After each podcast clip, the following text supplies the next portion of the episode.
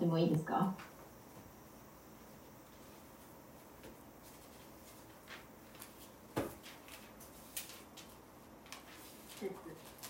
私はあなたを喜び誇ります。意図高き方よ、あなたの皆を褒め歌います。ありがとうございます。じゃあ、レジェンドお願いします。はい、まあ、ダビデの詩篇を見ていますけれども今日の箇所は私たちに賛美を歌うことについて教えてくれている箇所だと思います。私はあなたを喜び誇りますっていうふうに訳されてますがこれは言語では喜び、えーなんかね喜び踊りますとかね歓喜します。めちゃくちゃ喜びますみたいなそういうことは使われています。訳すと喜び喜びますになっちゃいますので、えーこの次に神様の皆を褒め歌いますっていうこの神様の皆をっていう単語も意識して誇りますっていう訳にしてるんですね。もう神様の皆を喜びます。神様のことをとても誇らしく思います。そういう訳にしてると思いますがそして「意図高き方よ」と「あなたを」っていうのは「意図高き方よ」ね。あなたの皆をですね。神様の名前を褒め歌います。褒め歌いますっていう言葉は音楽を用いて賛美しますって意味ですね。意図高き神様に対して音楽を用いて歌います。でその前の説に喜び本当にあなたのことを喜んでるんですっていうそういう言葉と続いて出てくるのでここからこの賛美を歌うことについて思わされることは賛美っていうのはこの内なる喜びがあふれてそしてそれがこの言葉だけでは表せなくて、えーここにですね神様が私たちに音楽を与えてくださっているので音楽を持って豊かに言葉を歌うものだということをだということが分かります。えーですからこのまあ、ここまでの喜びはどこから来るかと言いますと前回見ましたね一節で「主への感謝主がしてくださった全てのこと」そういうですね神様への感謝を心にまず覚えそれが本当にあふれてきた喜びを言葉だけでは足りずに音を用いて音楽を用いて賛美を歌う、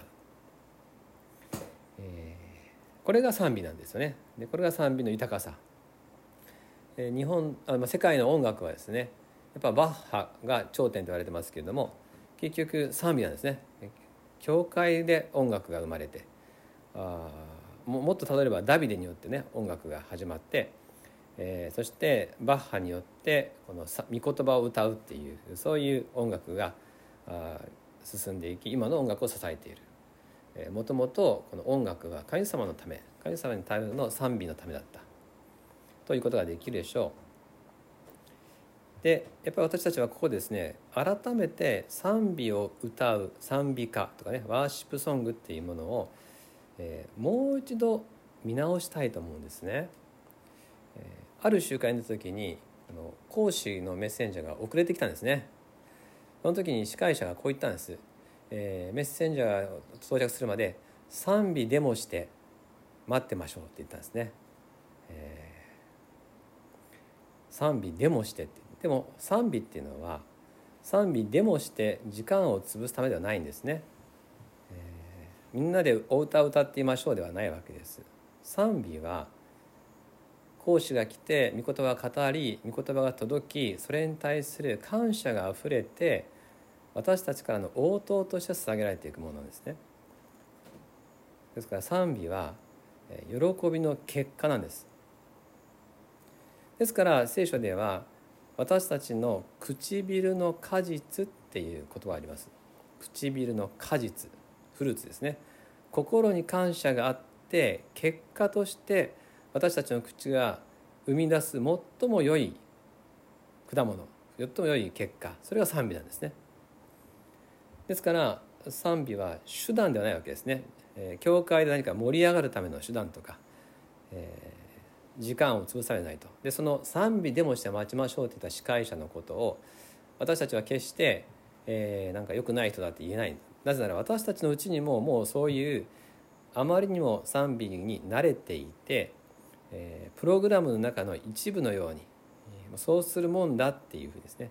よく知ってる曲なんかは何も考えずに歌えちゃうっていうようなことがあるからです。ですからもう習慣的に、えーなったりなんとなく、えー高揚するからとかですね集会を盛り上げるためみたいなふうに賛美をしてしまっていることがあるわけですね。でこれは実はとってももったいないことなんだなってことを今日の歌詞から思うわけです。ダビデにとって賛美を歌うってことは主を喜びそしてその皆をですね神様の名前が嬉しくてイエス様っていう、ね、名前が嬉しくてもう大好きな人愛する人の名前をついつい口に出してしまう、えーでも言葉だけでは足りずにそこに音楽がつくっていうそういうのがダビデにとっての褒め歌だったわけです。そうやって始まった賛美歌をもし私たちがただの歌歌謡曲のようにですね歌うならばこれは大変残念なこともったいないことですよね。私たちこそ音楽を一番美しい形で味わい楽しめるそういう存在だからです、え賛美を取り戻したいなってことを思わされました。皆さんの中ではもうご存知の方は半分もいないと思いますけども半分いないですねきっと。えーかつて岡山教会に吉岡良子先生っていうですね、えー牧師夫人がいました。良子先生はあ本当に細くて優しい感じなんですけど実は結構厳しいあの先生で。ある時、えー青年たちの集会の賛美練習バンドがやってたんです。賛美バンドが練習してたんですね。で良子先生それを覗かれましてなんとですね止めたんですそれ。やめなあなたたちやめなさいっつって。私はそのバンドに入ってなかったんですけどその後ろからヒヤヒヤしながら見てました「もう止めたぞ良子先生」っつって。言ったのが「あんたたちお葬式見たよ」って言ったんですね。あなたたちイエス様の前で歌うんでしょって。なんでそんな暗い顔で歌ってんのつって。そんな賛美ならやめてしまいなさいって言ったんですね、えー彼らは多分大きい集会を前にして緊張してたんでしょう。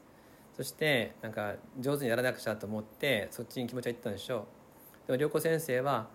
賛美っていうのは神様への感謝があふれて神様にお捧げする愛の歌なんだよってその素晴らしさを忘れて歌うなんてもったいないってことをですねその時に青年たちに教えてくれたんだなと思います。あの光景は私は今でも忘れられません。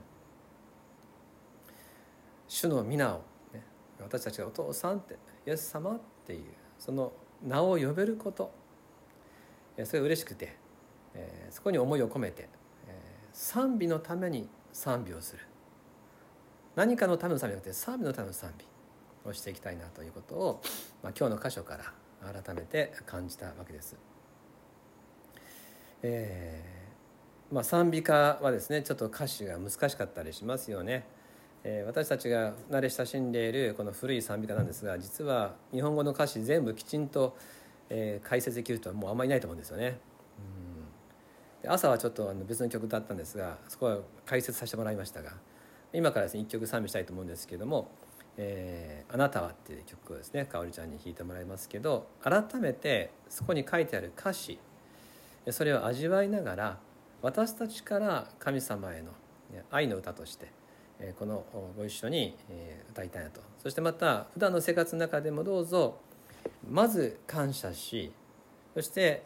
愛する神様の名前を呼べることを喜びながらこの歌うんだっていうことを忘れずにいるとですね私たちはとても賛美の時間を豊かな思いで持つことができる、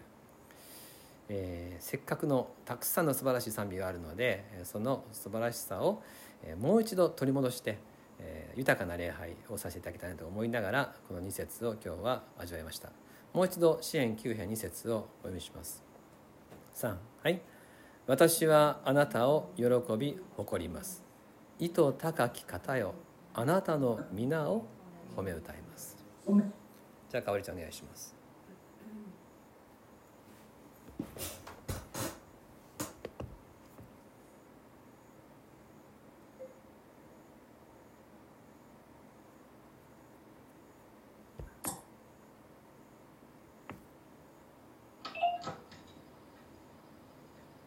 あそうかはい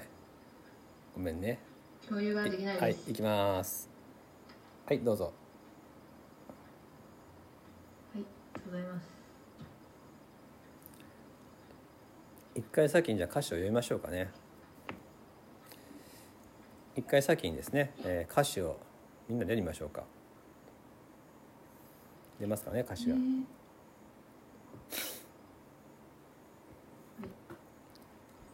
はい一緒に見ましょうか。3はい。あなたを愛しています。もっと深く知りたい。あなたに変わるものはない。もっと近く感じたい。主よあなたは私の道。義の太陽慰め。希望の光。揺るがぬ土台。あなたは永遠に我がすべてお願いします。